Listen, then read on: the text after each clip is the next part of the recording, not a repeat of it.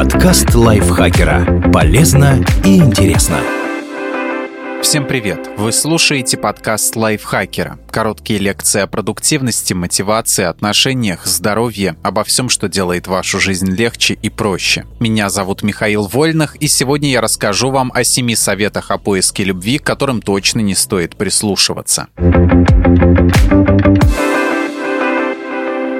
пару нужно найти к определенному сроку. Например, до 30 лет, или к получению диплома, или до того, как успеют жениться все друзья и одноклассники. А иначе трагедия, вечное одиночество и что подумают люди. Особенно актуальна эта установка для женщин, у которых сразу после совершеннолетия якобы начинают тикать часики. Хотя и мужчинам тоже достается, как же так, уже почти 30, а все еще холостой, жену тебе надо хорошую и поскорее. Но отношения это не та область, где нужна спешка. Человек подгоняет подгоняет под себя, ставит сроки, при нарушении которых сильно переживает, считает себя неправильным и ущербным. И в итоге рискует ухватиться за первого более-менее подходящего партнера, лишь бы уложиться в определенные временные рамки. А такой подход может привести к разочарованиям, токсичным отношениям или болезненным разрывам. Своего человека узнаешь сразу. Увидишь и поймешь, вот он, тот самый долгожданный и единственный. В животе станут порхать бабочки, сердце пропустит удар, мгновенно найдутся общие темы для беседы. А потом не будет никаких разногласий, только романтика и все как по нотам. Потому что только так и бывает, когда встречаешь истинную половинку. А если любовь пришла не с первого взгляда или отношения развиваются не как в романтическом кино, значит человек не очень-то вам подходит. Именно в этом опасность мифа о половинках. Мы рискуем упустить интересного человека только потому, что сердце не ёкнуло при первой же встрече с ним. Или наоборот решить, что раз отношения с предполагаемой половинкой не сложились, значит больше ни с кем у вас ничего не получится.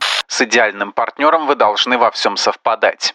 То есть у вас должны быть одинаковые вкусы, интересы, идентичные взгляды на жизнь и мнения по всем важным вопросам. А еще желательно, чтобы совпадали возраст, уровень образования, материальное положение. Иначе что это за пара, где один прыгает с парашютом, а другой сидит дома, ест печенье и вяжет шарфики? Или один зарабатывает много, а другой не очень? Жди конфликтов, ругани, а в итоге и расставания. На самом деле разные взгляды на жизнь, конечно, могут быть причиной для ссоры, даже разрыва. Однако полное совпадение изменение жизненных позиций и увлечений тоже не гарантирует, что отношения сложатся успешно. Ведь если ориентироваться только на это, можно упустить интересного человека. Вы с партнером должны быть разными. Потому что противоположности притягиваются, и в идеальных отношениях люди во всем дополняют друг друга. Один ведущий, другой ведомый. Один слабый, но зато второй сильный и так далее. Нужно искать человека с теми качествами, которых тебе самому не хватает. Только так пара будет по-настоящему крепкой и стабильной. Доля истины в этой теории, возможно, и есть. Но живые люди — это не детали компьютера, которые успешно можно подобрать по определенным характеристикам. Нельзя проявлять заинтересованность сразу.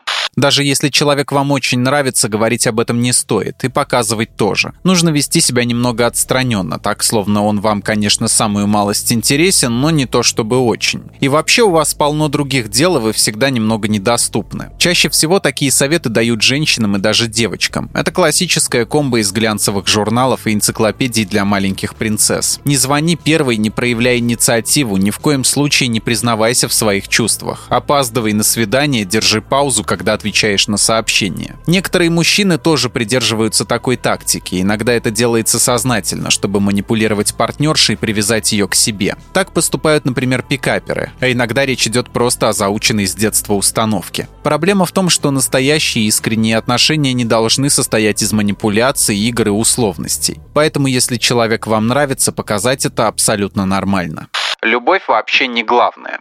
Главное, чтобы человек был хороший, а чувства со временем придут. Выбирать нужно умом, а не сердцем, потому что эмоции все равно затухают. И вообще, даже если что-то в партнере поначалу не нравится, ко всему постепенно можно привыкнуть. Как говорится, стерпится, слюбится. То есть, по сути, речь идет об отношениях по расчету, хоть и не всегда денежному. Выбери человека по определенным параметрам и по способности выполнять конкретные функции, как технику в магазине. А будешь ли ты испытывать к нему какие-то чувства, это уже дело вторичное. Да, кому-то такая модель отношений отношений вполне возможно подходит. Согласно опросу в ЦИОМ, по расчету заключают браки около 24% респондентов, а кого-то, наоборот, сделает глубоко несчастным. Себя нужно показывать только с хорошей стороны. На заре отношений, уж тем более пока они еще не начались, ни в коем случае нельзя, чтобы партнер узнал, что вы живой человек со своими недостатками. Нужно тщательно скрывать все изъяны, и внешние, и внутренние. Запаковать себя в утягивающее белье и смеяться несмешным шуткам. Врать, что вы никогда не выходите из себя, не лежите все выходные на диване, играя в приставку, не материтесь, не объедаетесь вредной едой. А то и вовсе додумывать себе несуществующие таланты и достижения. Ведь если продемонстрировать свое «я», обидчивое, ленивое, с плохими привычками, это может отпугнуть партнера. Проблема в том, что все это по сути обман. Рано или поздно он вскроется, и ваша пара спасибо вам не скажет. Может быть, при первой же встрече не обязательно вываливать на собеседника полный список своих прегрешений, но специально утаивать что-то или врать тоже плохая идея.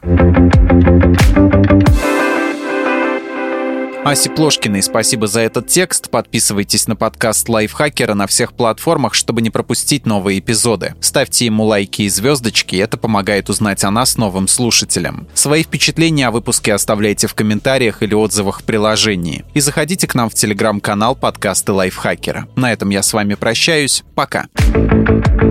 Подкаст Лайфхакера. Полезно и интересно.